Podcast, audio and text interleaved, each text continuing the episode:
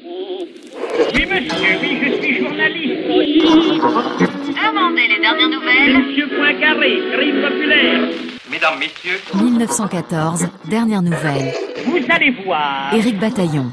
Mauvaise nouvelle de tous les côtés, écrit Georges Clémenceau dans son éditorial de L'Homme libre du 31 juillet 1914. La bataille paraît engagée entre les Autrichiens et les Serbes, et l'Allemagne, jetant le masque, se prépare à mobiliser. Cependant, ajoute le quotidien, les derniers efforts diplomatiques sont tentés pour maintenir la paix. On sait ainsi de sources officieuses que le tsar Nicolas II et l'empereur Guillaume II se sont adressés des télégrammes qui se sont croisés. Comme le révèle le général Volksblatt, les deux empereurs, qui sont cousins et se tutoient, signent Niki et Willy.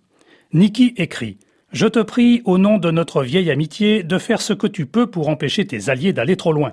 Et Willy, de son côté, envoie J'exerce toute mon influence pour mener les Autrichiens à négocier franchement, à l'effet d'arriver avec toi à une entente satisfaisante. Ces accents pacifistes expliquent peut-être l'optimisme affiché par le petit Parisien qui croit l'Allemagne quand elle dit qu'elle ne mobilise pas. Un optimisme que partage le journal socialiste L'Humanité qui affirme que la paix est encore possible. Il ne semble pas que la situation internationale soit tellement désespérée, écrit Jean Jaurès de retour du congrès de la deuxième internationale socialiste à Bruxelles.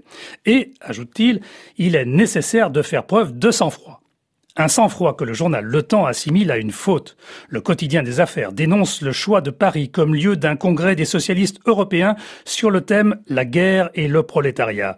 Ce congrès, prévu pour le 9 août, devait se tenir à Vienne, mais compte tenu de la situation de guerre entre l'Autriche et la Serbie, la deuxième internationale a décidé d'en changer le lieu aux grandes dames des milieux bourgeois et industriels français.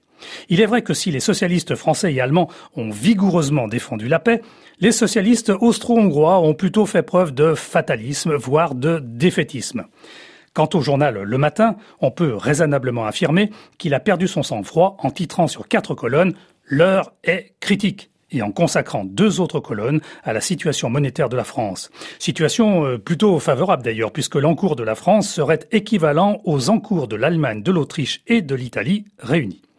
Quant au journal du Vatican, l'Osservatore Romano, il espère que la déclaration de guerre autrichienne n'est qu'une démonstration militaire destinée à ramener la Serbie à de meilleures dispositions.